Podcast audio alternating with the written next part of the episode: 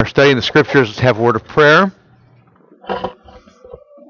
Lord, help us this morning as we continue working our way through this important book that has been labeled the Acts of the Apostles. I pray you will open our eyes, that we'll understand,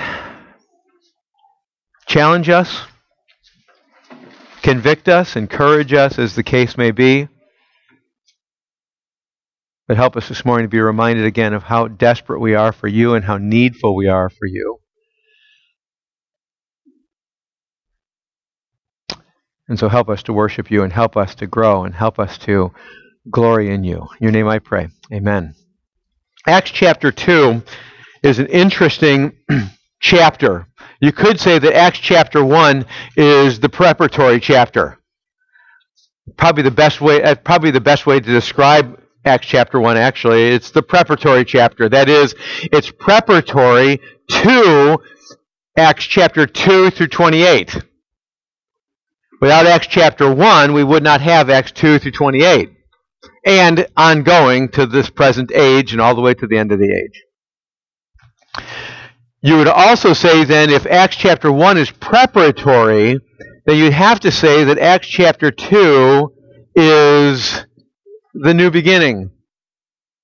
Now, some would argue that the new beginning is referencing the church starting in Acts chapter 2. Others would disagree with that, and other theological camps would say that uh, uh, that the church actually began in Acts chapter I'm sorry, in Genesis chapter 12.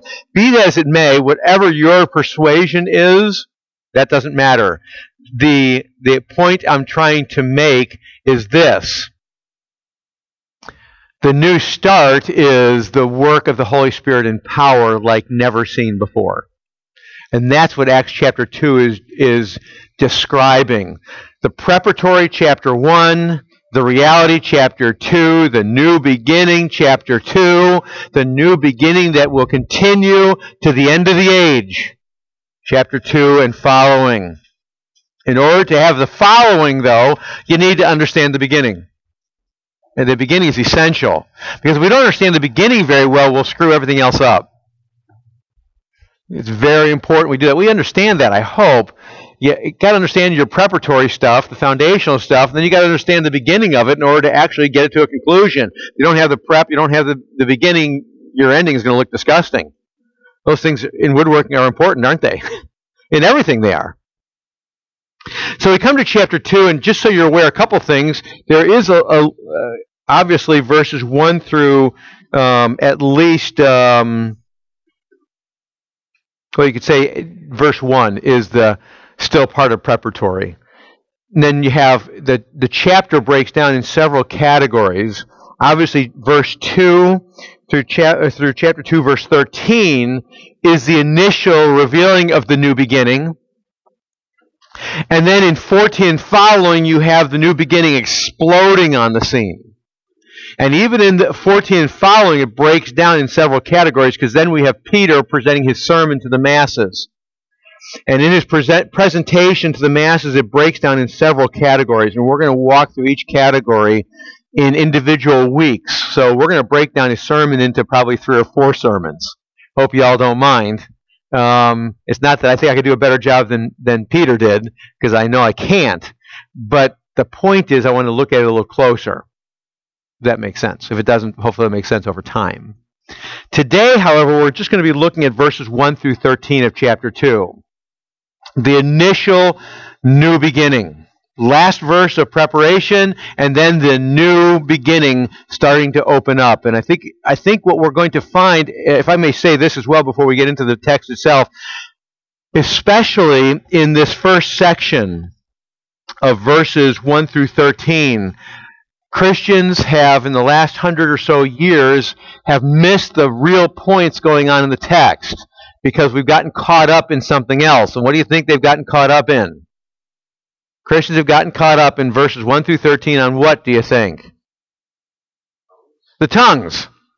Absolutely. They've gotten all caught up in the tongues and the flame of fire and those type of things. And I think it's important to recognize what's going on there, but I would present there's something bigger going on than, than tongues and, and the uh, flame of fire and the wind and the noise, sound. I think there's something much bigger going on. Um, and once again, my opinion, I'm just presenting my opinion to you, but I think we get distracted by things in the scriptures and it's not innocent. So I just want to say this right from the get go. I think we get distracted by things and it's not innocent distraction. Now, I think there's t- occasions when it's innocent, mistaken. But I think generally speaking, we get distracted by things that easily distract us, but the reason why is because we don't want to focus on what the text is really talking about. Because what the text is really talking about, frankly, is kind of uncomfortable.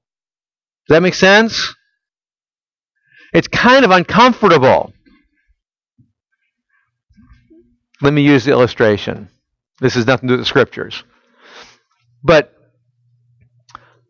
you get cancer, and you go to the doctor, and you go through the process of getting cured, so to speak. You take the chemo, you take the radiation, you follow all the, the, the, the, directions of the doctor. Maybe you have surgery. And then eight months later, or a year later, you go back to the doctor, and after all is said and done, he says, You are what? No. Cancer free.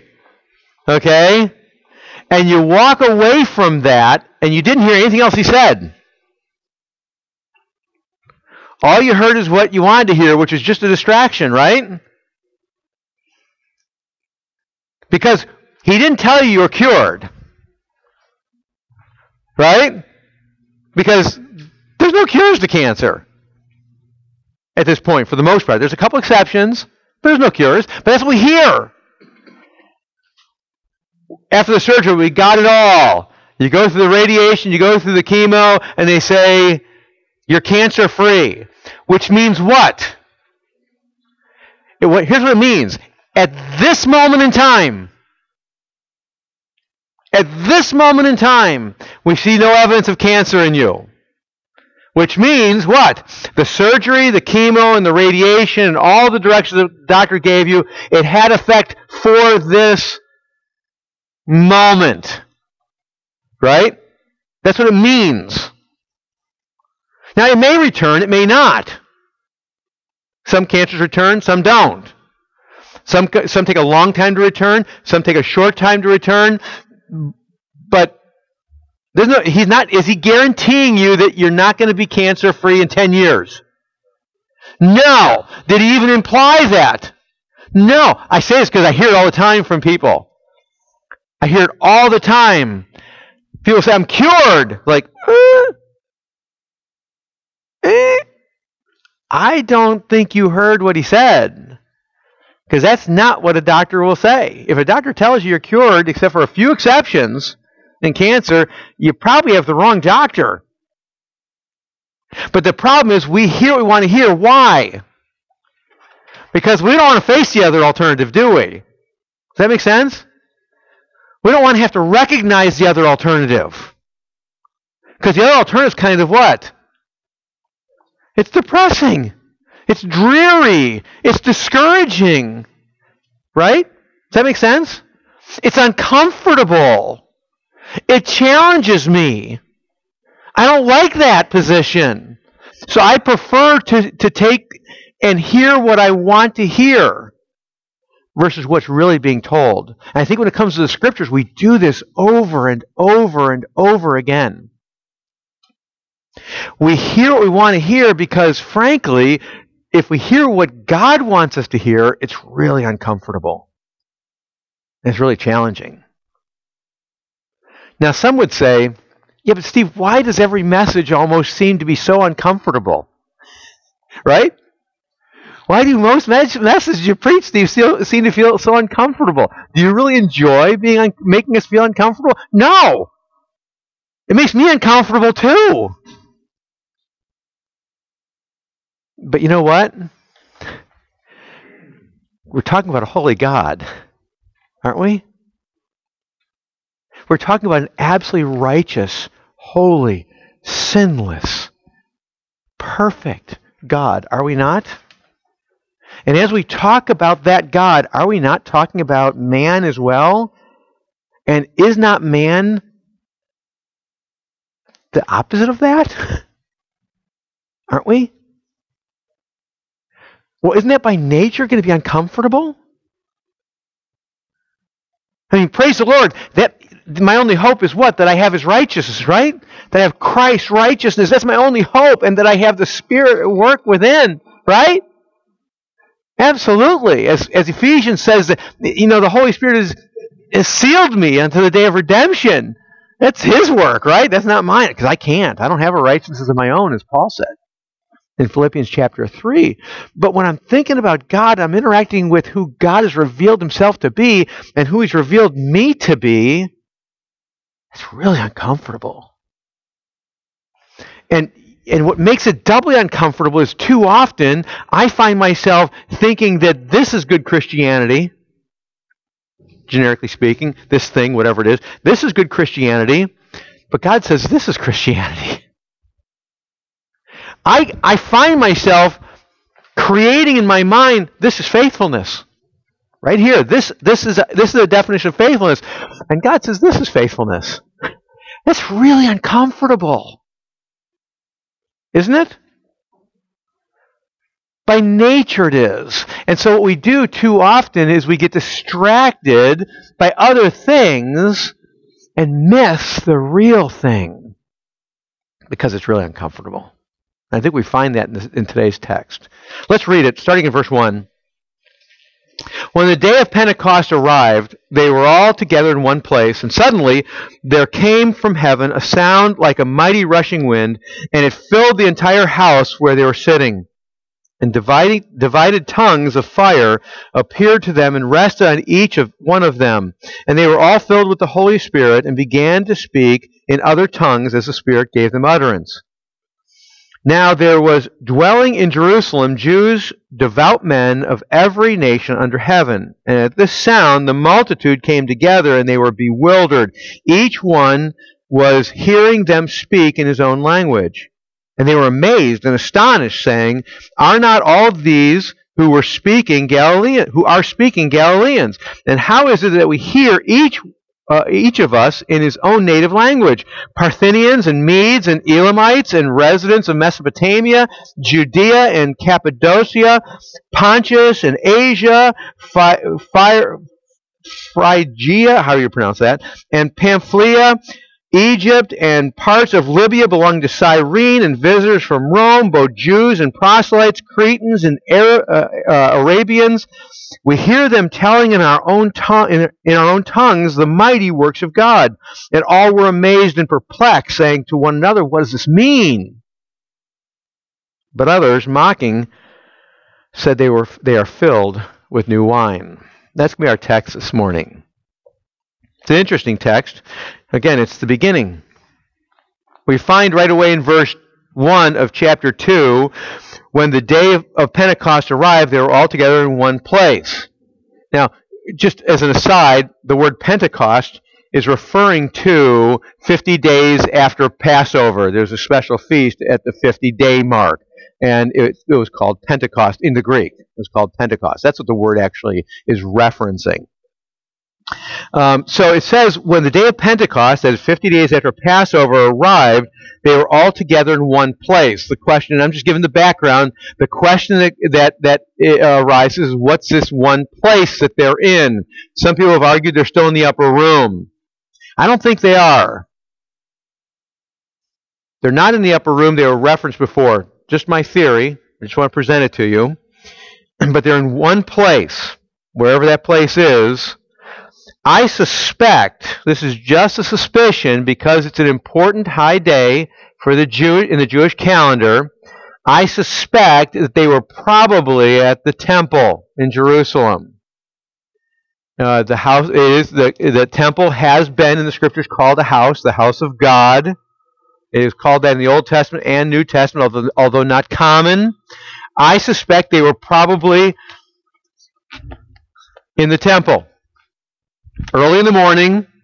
They probably went early in the morning for the activities of the day, the festive activities of the day that involved a lot of worship.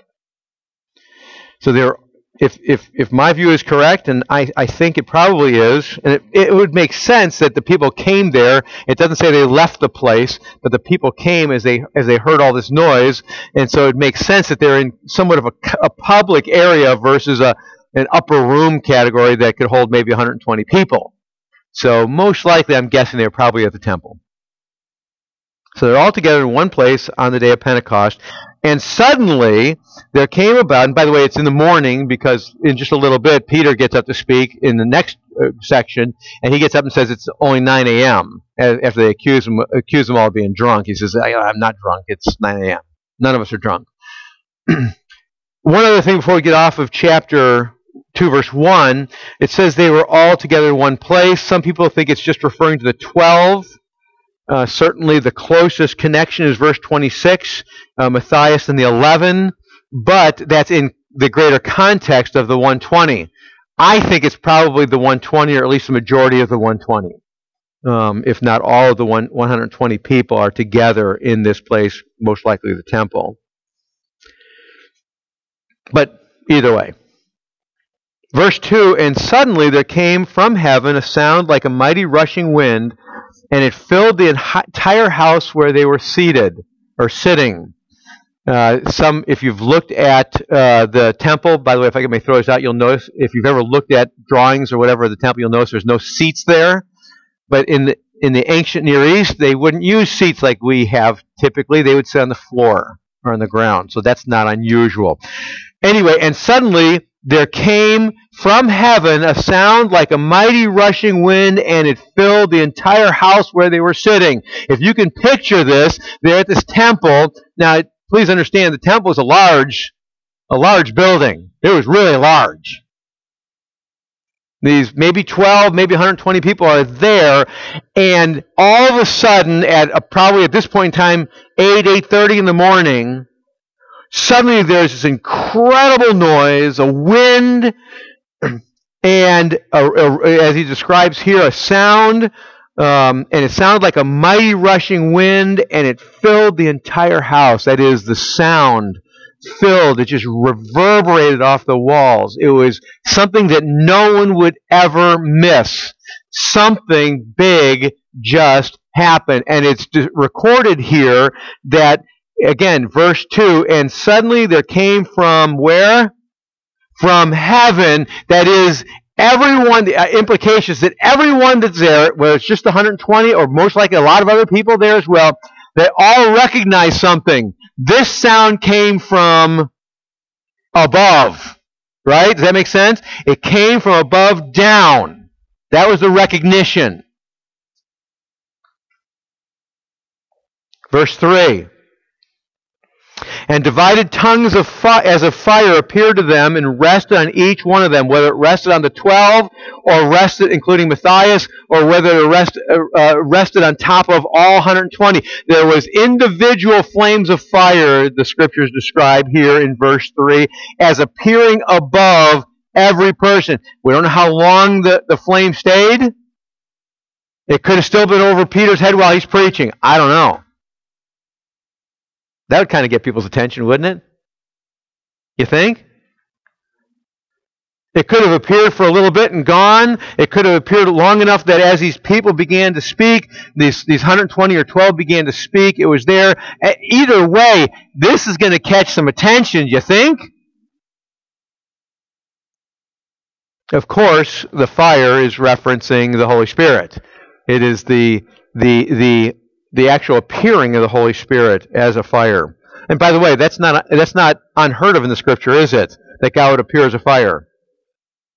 If you're a Jew, do you think this would really be significant? Do you think this would catch your attention as a Jew? What are some of the times when fire appeared in the Old Testament, representing God? The burning bush, and it spoke out of the out of the burning bush that was not consumed, um, a voice came. Right? Good. What else? Leading them out of Egypt, a pillar of fire by night and a pillar of smoke by day.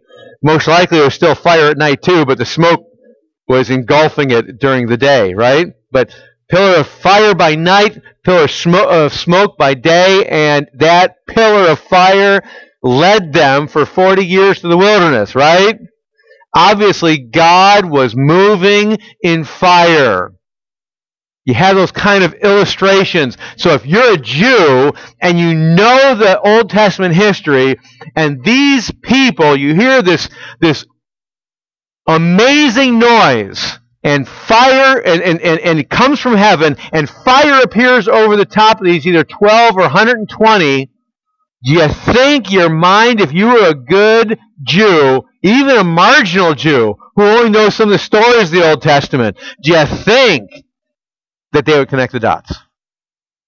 You think? Absolutely they would. Which is the point of it.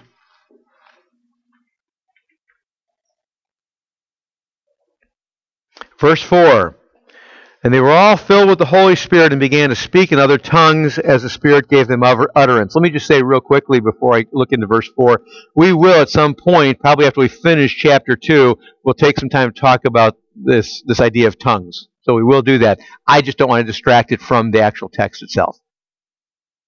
So verse 4, and they, again, they were all filled with the Holy Spirit and began to speak in other tongues as the Spirit gave them utterance. So, the wind came from heaven, loud, filled the whole temple or building, flame overhead, and when it happened, what happened? They started forget the other languages for a second. They began to speak. Correct? Now, these people who are there, whether it's the 12, this is our first stop.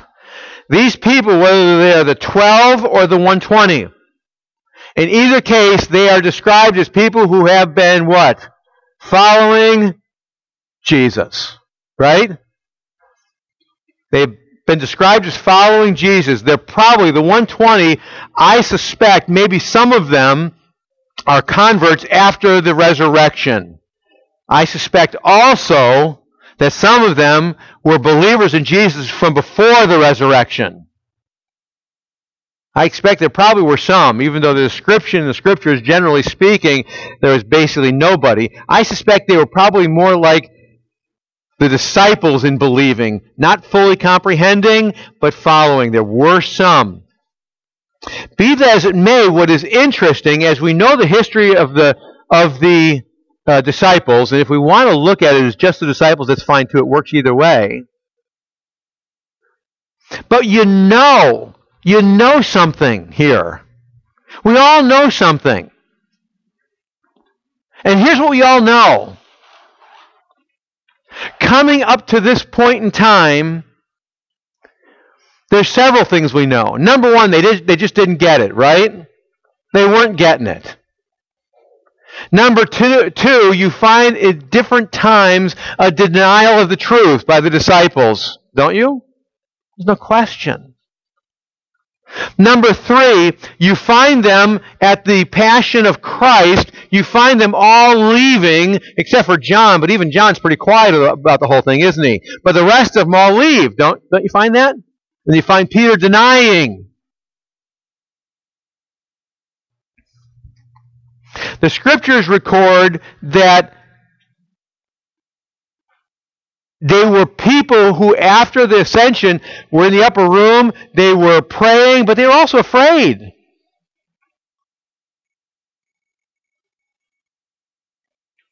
And then something happened. Something happened, didn't it? What happened? Uh, you could say a, a big noise from heaven. You could say rushing wind. You could say filled the temple or the house. You could say flame of fire. And you could even say, man, if that would have happened to me,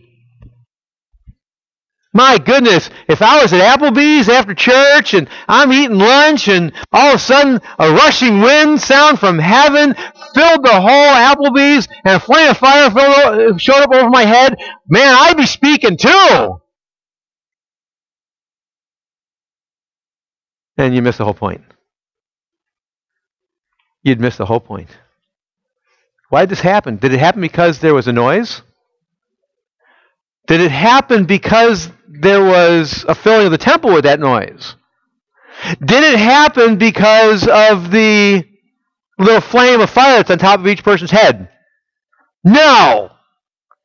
Why did this happen? It happened for one simple reason. And the reason why it happened is because a promise was given. That's why it happened. And it's not just any old promise given by any old person. It happened, everything changed because Jesus Christ, crucified, risen, made a promise. Let's step back one more step. It happened because one person, Jesus Christ, God man, came to this planet and conquered sin and Satan and death and died, and that's when it happened, and rose again, and then he made the promise. That's the Christ who made the promise. To say it a different way, the one who said, all power and authority has been given unto me. And by the way, I'll be with you always to the end of the age. Which is another promise, by the way. Is the one who made the promise in Acts chapter 1, verse 8, that said, You will receive power when the Holy Spirit has come upon you and you'll be witnesses in Jerusalem and Judea and Samaria and the uttermost part of the earth.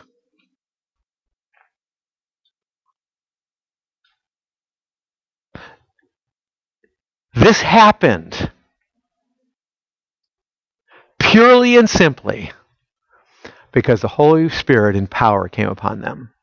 You see, the, the, the, the noise from heaven, the wind from heaven, Fill in the house? Flame? You know who that was for? You know who that was all for? It was for the lost. It was for the unsaved people who were about to receive a message. That's what it's for. You realize that? It was not for the disciples, not for the 120. what did they need it for? They just received the Holy Spirit with power. Didn't they? And the very people who were cowering in fear left the cross. Some didn't, most didn't even come to the cross. They left Jesus the day before, or at least hours before.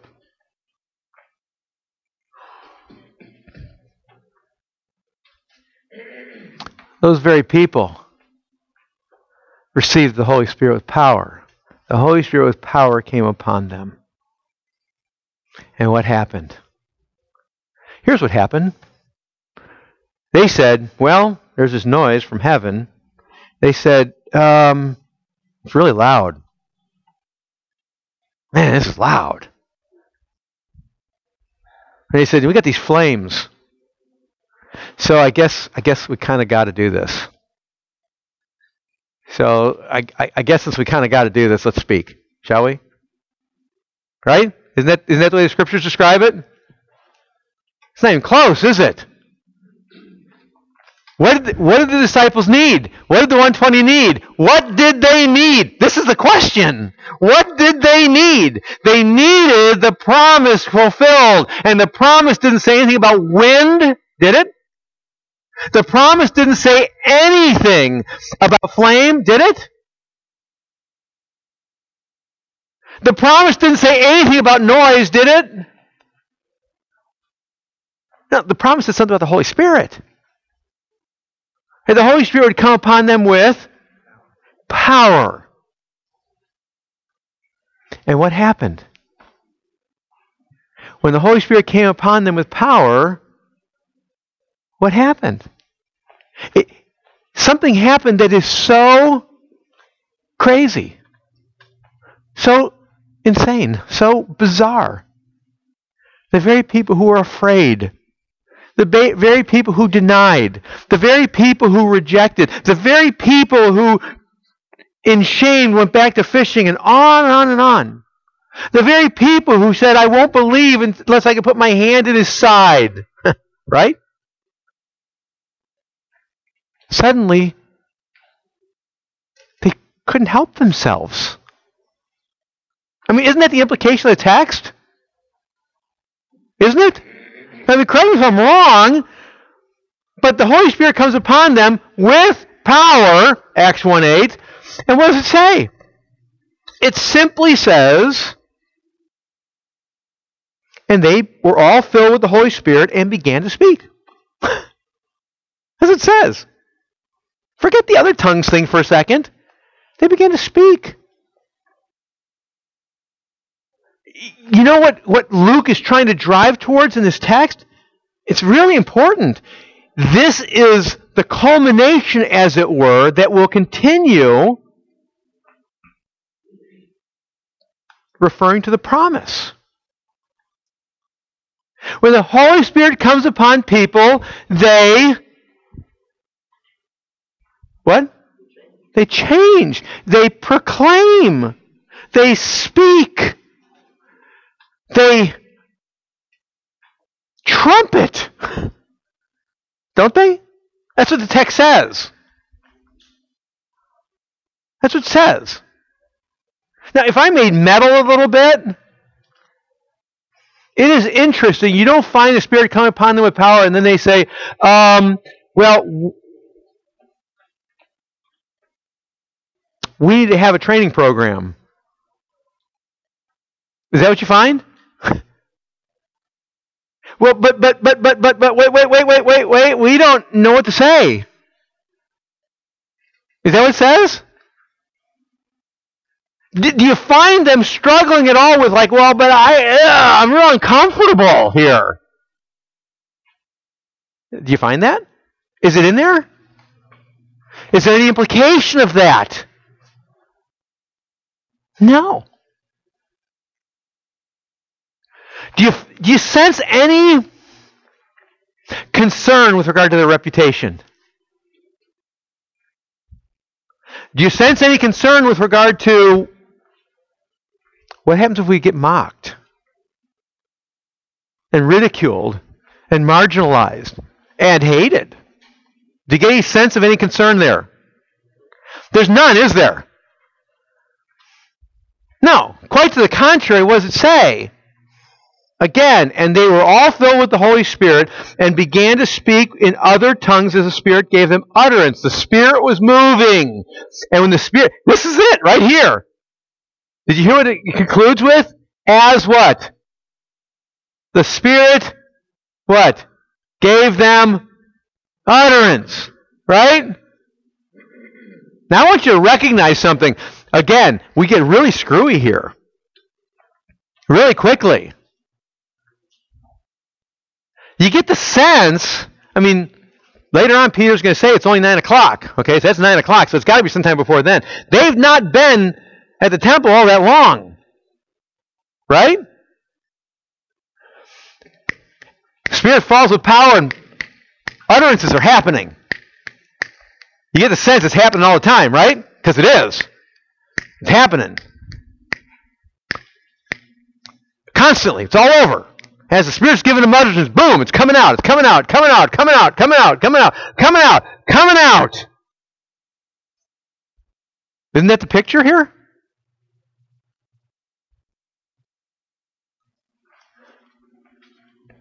But today, if I may meddle a little bit, you talk to the average Christian and, and use biblical terms. When was the last time you had any utterance about Jesus with an unsaved person?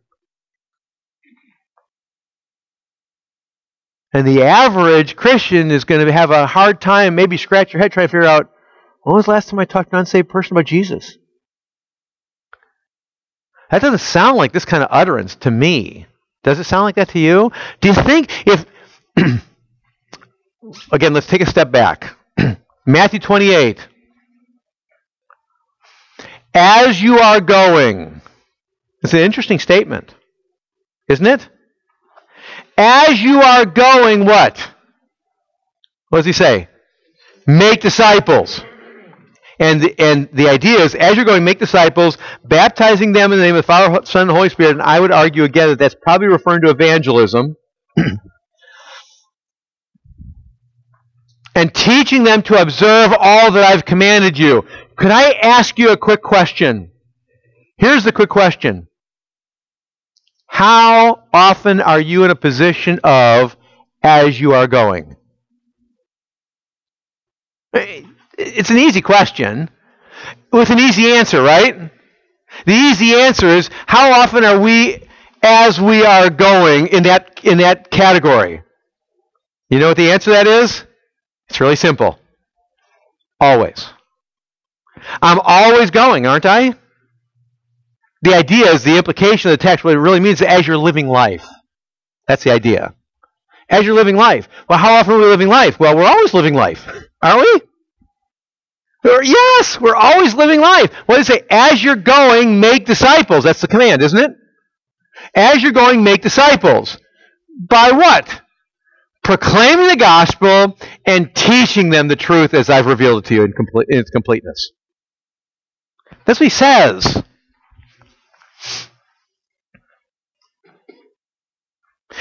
If we are always living life, it sounds to me like if we're always living life, which we are, then we should always be what? Proclaiming, right? Making disciples. To use the biblical term here in Matthew 28, that is, making disciples. That makes sense to me.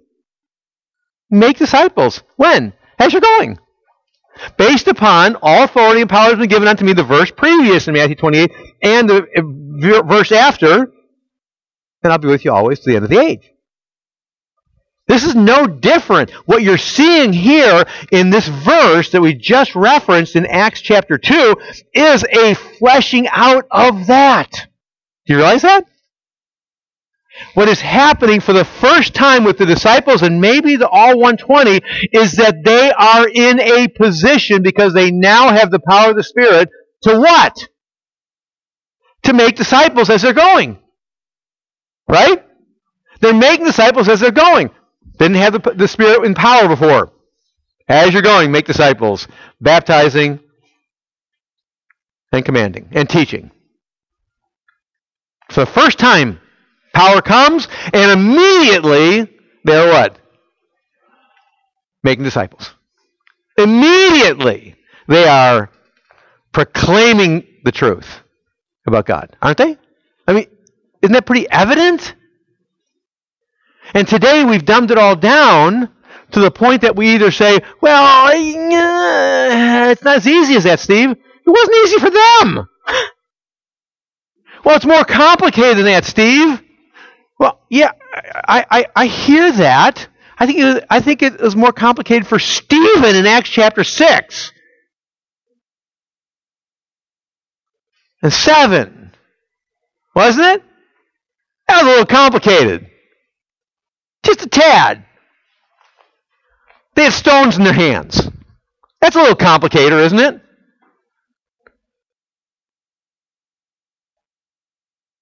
Here it was as well. I mean, let's be careful we understand. If they are truly in the temple, if they are, the people who are in that temple are people of another religion. That's kind of complicated, isn't it? They're the ones who just crucified Jesus. They're the ones who are crying, Crucify him. Yeah, a little complicated. But we dumb it all down to say, well, Steve, it's not that easy. Well, no, that's why they need the power of the Holy Spirit. Isn't it? That's why. And so they began to speak in, in, giving utterance as the Spirit gave them that, those words to say. Which takes us down to verse 5. Now there were dwelling in Jerusalem all these Jews and, and probably non Jews as well, but all these Jews, devout men from every nation under heaven. Most likely, this is another reason why I say it's probably in the temple, because the Jews would be the ones that are in the temple. Whether, whether they're naturalized Jews or proselyte Jews, they're going to be there because it's a high, high time for them to be there. And it lists them all out, uh, different types. Development from every nation under heaven. At this sound, the multitude came together and they were bewildered because each one was hearing them in his own language. And they were amazed and astonished, saying, Are not all these who are speaking Galileans? And how is it that we hear each of us in his own native native language? Parthians and Medes and Elamites and residents of Mesopotamia, Judea, Judea and Cappadocia, Pontus and Asia, etc., etc., etc. And notice what he says next, verse 11. Both Jews and proselytes, Cretans and uh, Arabians, we hear them telling in our own tongues what? The mighty works or mighty deeds of God. So these utterances now were introduced to what the actual utterances are. What are the actual utterances?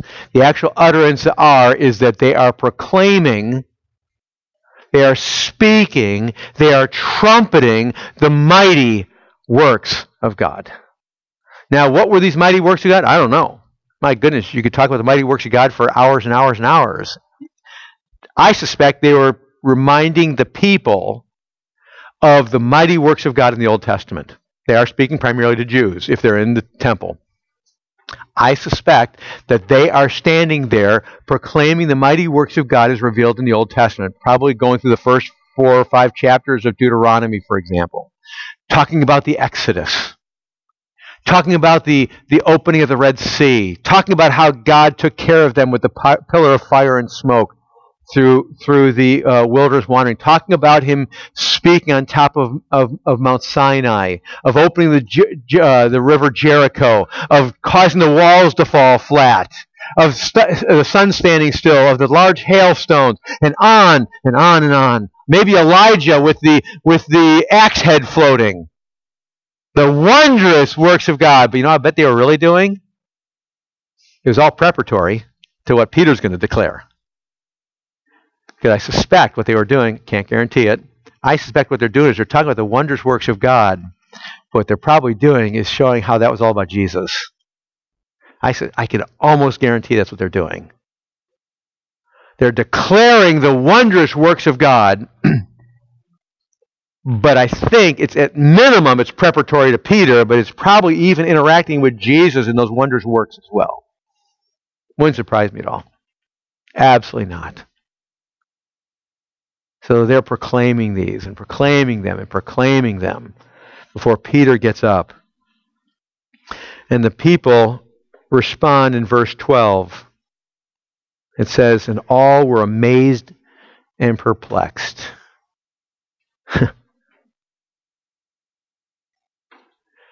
I want to stop on that one before we move on. All were amazed and perplexed. That's an interesting statement.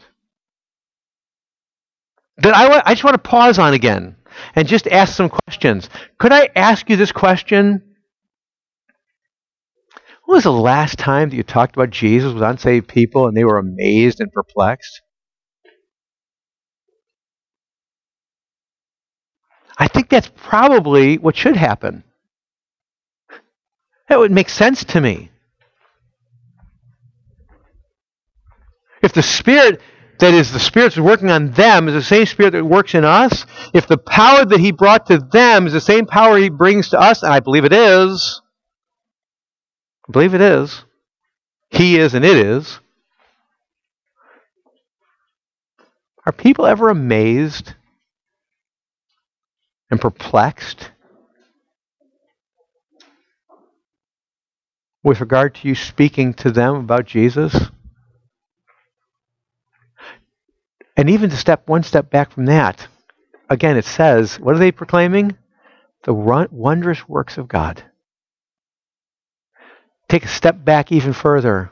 Do you find yourself, by the power of the Holy Spirit at work in you, that the love of Christ, as it were, as Paul said, compels you or controls you to speak the wondrous works of God. See, I don't want to divorce this text, 1 through 13. I refuse to divorce this text from today. I refuse to say that the working of the Holy Spirit in the important crucial stuff that he's presenting here is the things that were just isolated to this day. If power means anything, it means this that people who are fearful are trumpeting the wondrous works of God. If if that's not true today, then what kind of Holy Spirit have we been given? I, I'm just asking the question, the uncomfortable questions. And what good is the Holy Spirit we've been given if, if it doesn't cause us to move from fear to trumpeting the wondrous works of God? That would cause people to be perplexed and amazed. Doesn't mean that every single person was amazed and, and, and perplexed, but it was everywhere. People were amazed and they were perplexed. I think what we have here in chapter 2 is, is this, to use the term that we've used so many other times, a template. Almost. This is what, this is how God works. This is how God the Spirit works. When it comes upon some power, we're like, Blah! Again, for the time being, lay aside the tongues thing. We'll get into that later. But the words come out. That's what Paul says, uh, doesn't he? The love of Christ controls me in, in Thessalonians. And he says two verses later, because I know the fear of God, I what? Persuade men. Do you hear Acts chapter 2, verses 1 through 13 there? Do you hear it? When you think through the rest, if you've read the rest of Acts, if you have, do you see the continuation of this? I'm talking about the basics here, not the tongues thing. I'm talking about the basics. Speaking wonders of God, the basics. Do you see that continuing throughout the rest of the book? Anybody? Do you see it? I mean, it drips off every page of the rest of Acts, doesn't it? I mean, every page. How about how about the rest of the epistles? Do you see it? It's everywhere, isn't it? I mean, it's kind of uncomfortable, isn't it? I hope it is. It's kind of uncomfortable.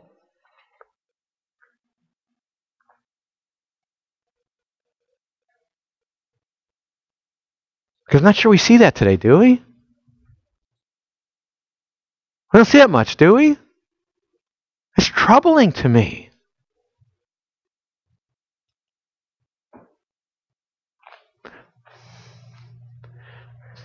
we find ourselves, correct me if I'm wrong, you can correct me afterwards, not now, but we find ourselves, even if we're starting to think about it spiritually, we find ourselves doing what? The, the stutter step, don't we? We're not sure. And with the, in light of our floor today, we stick to the floor, right? We find ourselves stutter stepping. We find ourselves uh, being really unsure, being really uncomfortable, uh, being afraid. I mean, doesn't that sum up Christianity today? Doesn't it? Does that not sound like pre 1 8? Or better yet, pre 2? Doesn't it? And that's troubling. That's concerning. That's scary. Because you don't see it in the scriptures after Acts 2. You don't see the cowering anymore. You don't see it, except for in churches that are, the, the wheels are coming off. That's where you see it. And they're being distracted by all sorts of other things. Galatians, the law. Thessalonians, the return. And every step of the way, you see it. Jude, everything. right?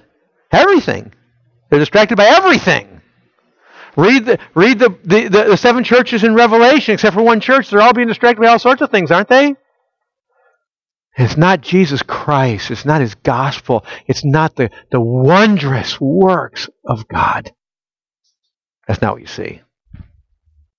It's troubling. But there's some in the scriptures, aren't they? And Acts records it. The Spirit's got a hold of their heart. Spirit's at work. Spirit's come with power. Everything changes.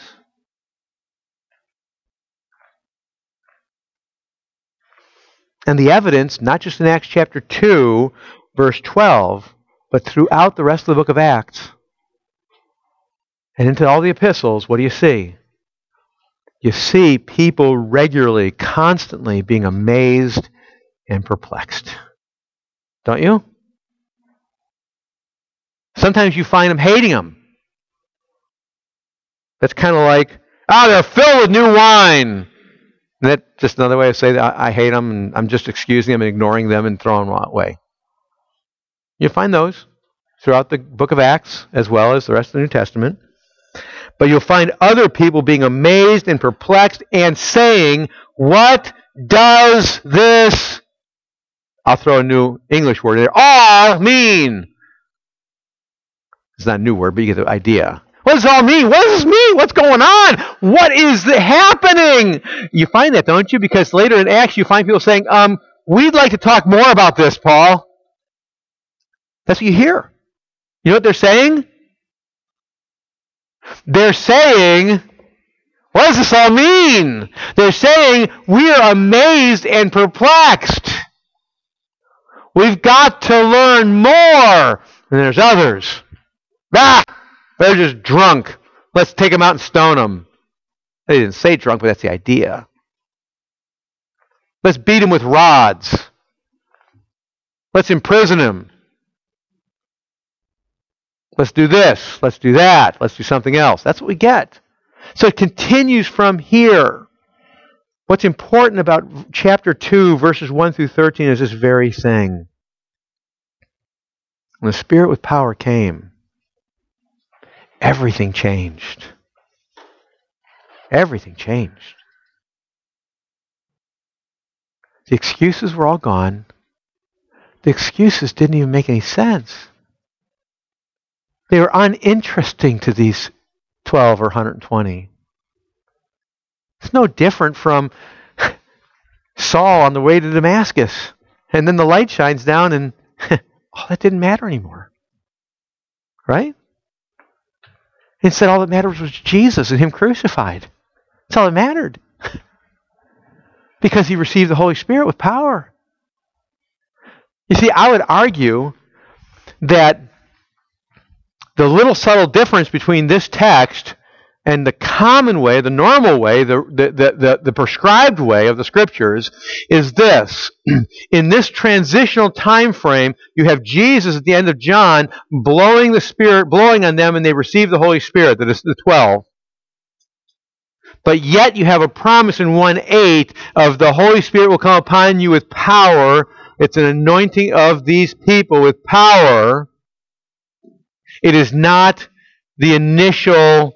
I, I argue they if they got saved, uh, if if we can identify a time they got saved, they got saved at end of end of John, the disciples. But what happens here, the day of Pentecost, is the Holy Spirit comes upon them with power. And could I just throw this out here? There's no evidence that that Spirit with power ever what left them. Now we know the Holy Spirit has promised never to leave, right? That's really clear in the scriptures. But I'm emphasizing the word power. There's no evidence that it went away from them. Now, certainly you could argue throughout the New Testament, through the book of Acts, that there are times of special anointing where God does special things. No question. That does not mean that is God the Holy Spirit does special anointings of people. You can't miss it in the book of Acts. That does not mean in between those times there's no power. Now what it means. When the Holy Spirit came with power, He came with power and He remained with power. And it was unrelenting. He was unrelenting all the way to the end. That's what you see in the scriptures. So, could I just submit something to us? It's not anything new, it's stuff we've been talking about. But now that we've gotten into, we, we were looking at the at the foundation of the prerequisites, and now we're seeing the reality here. Can I just say that something real quick? First of all, we could say there's distractions like oh, I got to have tongues and all the rest. But I think more importantly, can I just submit to us as a church what we need? What we need more than anything else is to pray. That's what we need. We need to pray. One of the big reasons why I spent that time talking on prayer because we're coming up the book of Acts. We need to pray. What were the disciples doing before this t- happened? They were up in the upper room praying. You know what I think we need? We need to pray. And I think the prayers we ought to be praying, unlike the prayers we typically pray about Aunt Melba's big toe, perhaps one of our big prayers ought to be God, I don't know what's going on. I don't understand. I don't understand. I'm reading the scriptures and I see these statements, like Matthew 28, like Acts chapter 1, verse 8, and then the, the fleshing of it out in Acts 2, and all the way to the end of, of 3 John, because that's probably the last book that was written. Maybe, maybe Revelation was. but God, I don't understand. Why do I not see in my life this? Why do I not why do I not find the love of Christ controlling me? Why do I not find that because I understand the fear of the Lord, I find myself persuading men? Maybe we need to be praying God, why? I don't understand. Why isn't the Spirit working in my life in power? I look at my life. If I was able to carefully examine my life, I see power everywhere else. I feel power with regard to my. I'm driven at my work for the work's sake. I'm driven with my sports teams for sports' sake. I'm driven at my recreation for recreation's sake. I'm driven with regard to my my my health for health's sake. I'm driven for my my uh, investments for investment's sake. I'm driven politically because I think my ideology in politics is right. I'm driven this and that and something else, but I don't find the love of Christ driving me. Why is this, God? Why? What have I missed? What's missing? What's not right? Open my eyes and help me to see.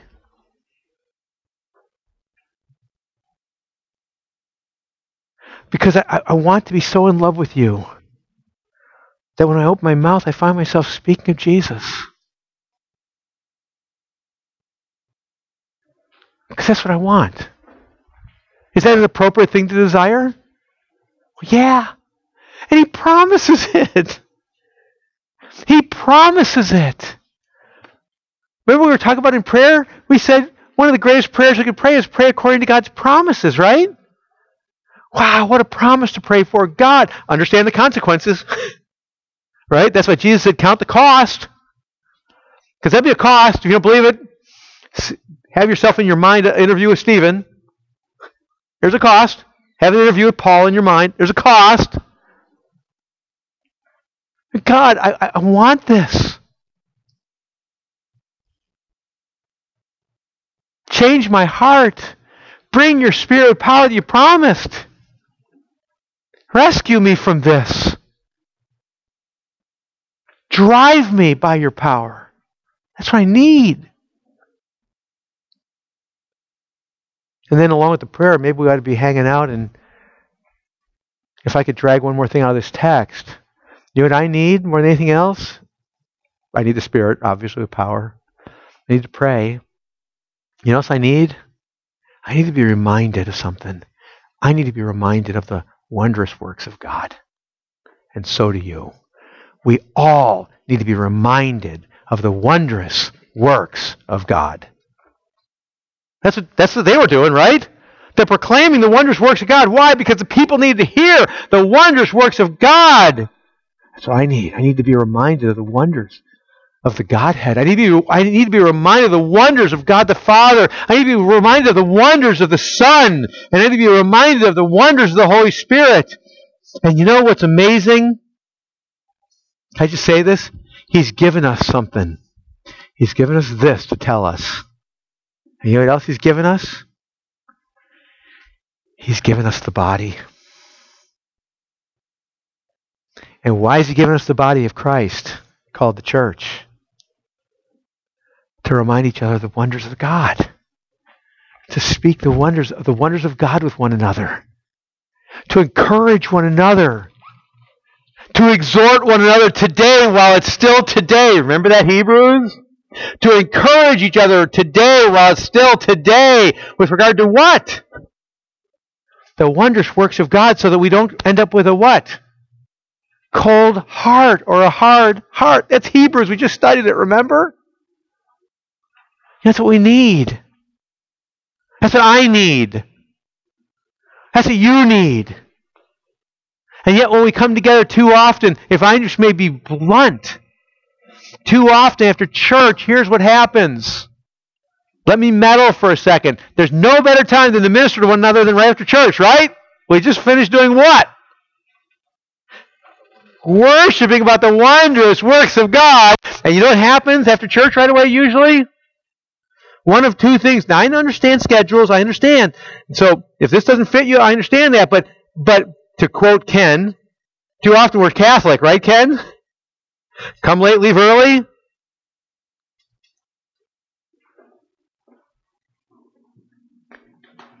What an amazing time, but yet opportunity wise. You know what happens too often after church? Either we leave right away or we sit around and we talk about everything but. Are you kidding? We just sang the praises of God.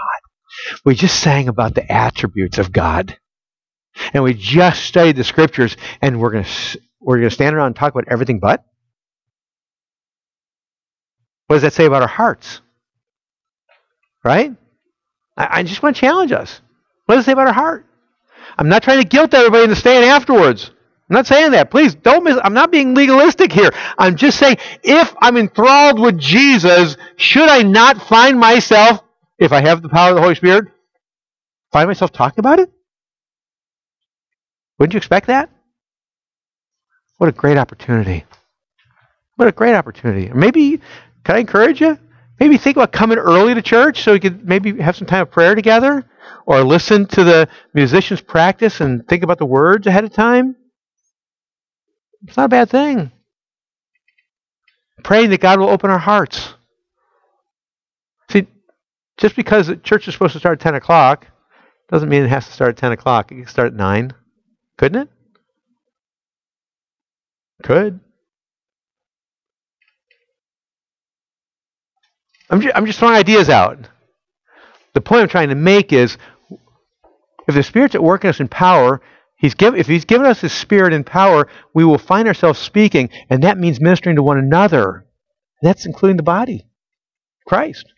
Ministering to one another, encouraging, exhorting one another, comforting, whatever the case may be, whatever's needed. But too often we talk about everything but. What an opportunity to encourage one another.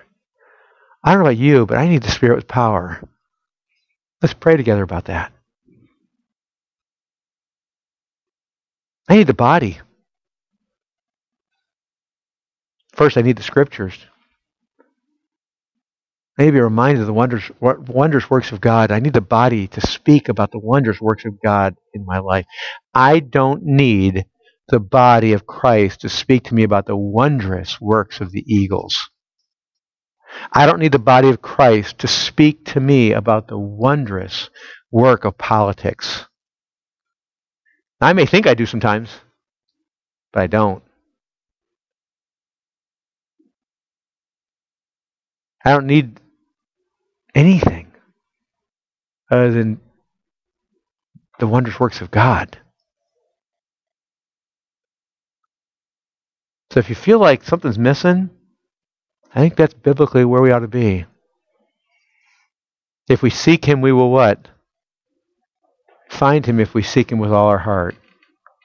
And again, I said it before, the implication is if you don't seek him with all your heart, you're not going to what? You're not going to find him. You're just not going to. And Christianity just becomes an activity that we do once in a while. And for too much of Christianity, that's exactly what it is. So let's cry out to God, shall we? Let's pray. Lord, help us.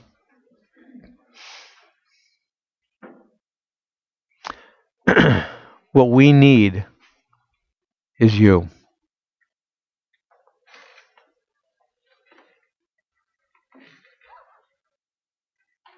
And yet, if we're honest, we have to acknowledge that as we look over the vast scope of our lives, there's not been a whole lot of that. There's not been a whole lot of power of the Holy Spirit work in our lives that we would expect if what you say in your word is true. And so, Lord, I ask you to help us, change us, open our eyes to see why. Change our hearts so that we, more than anything else, love the wondrous works of the Lord. Draw us close. Give us the power of the Holy Spirit. Open our mouths so that we will proclaim wondrous things of you. Glorify yourself in our lives personally and corporately. In your name I pray. Amen.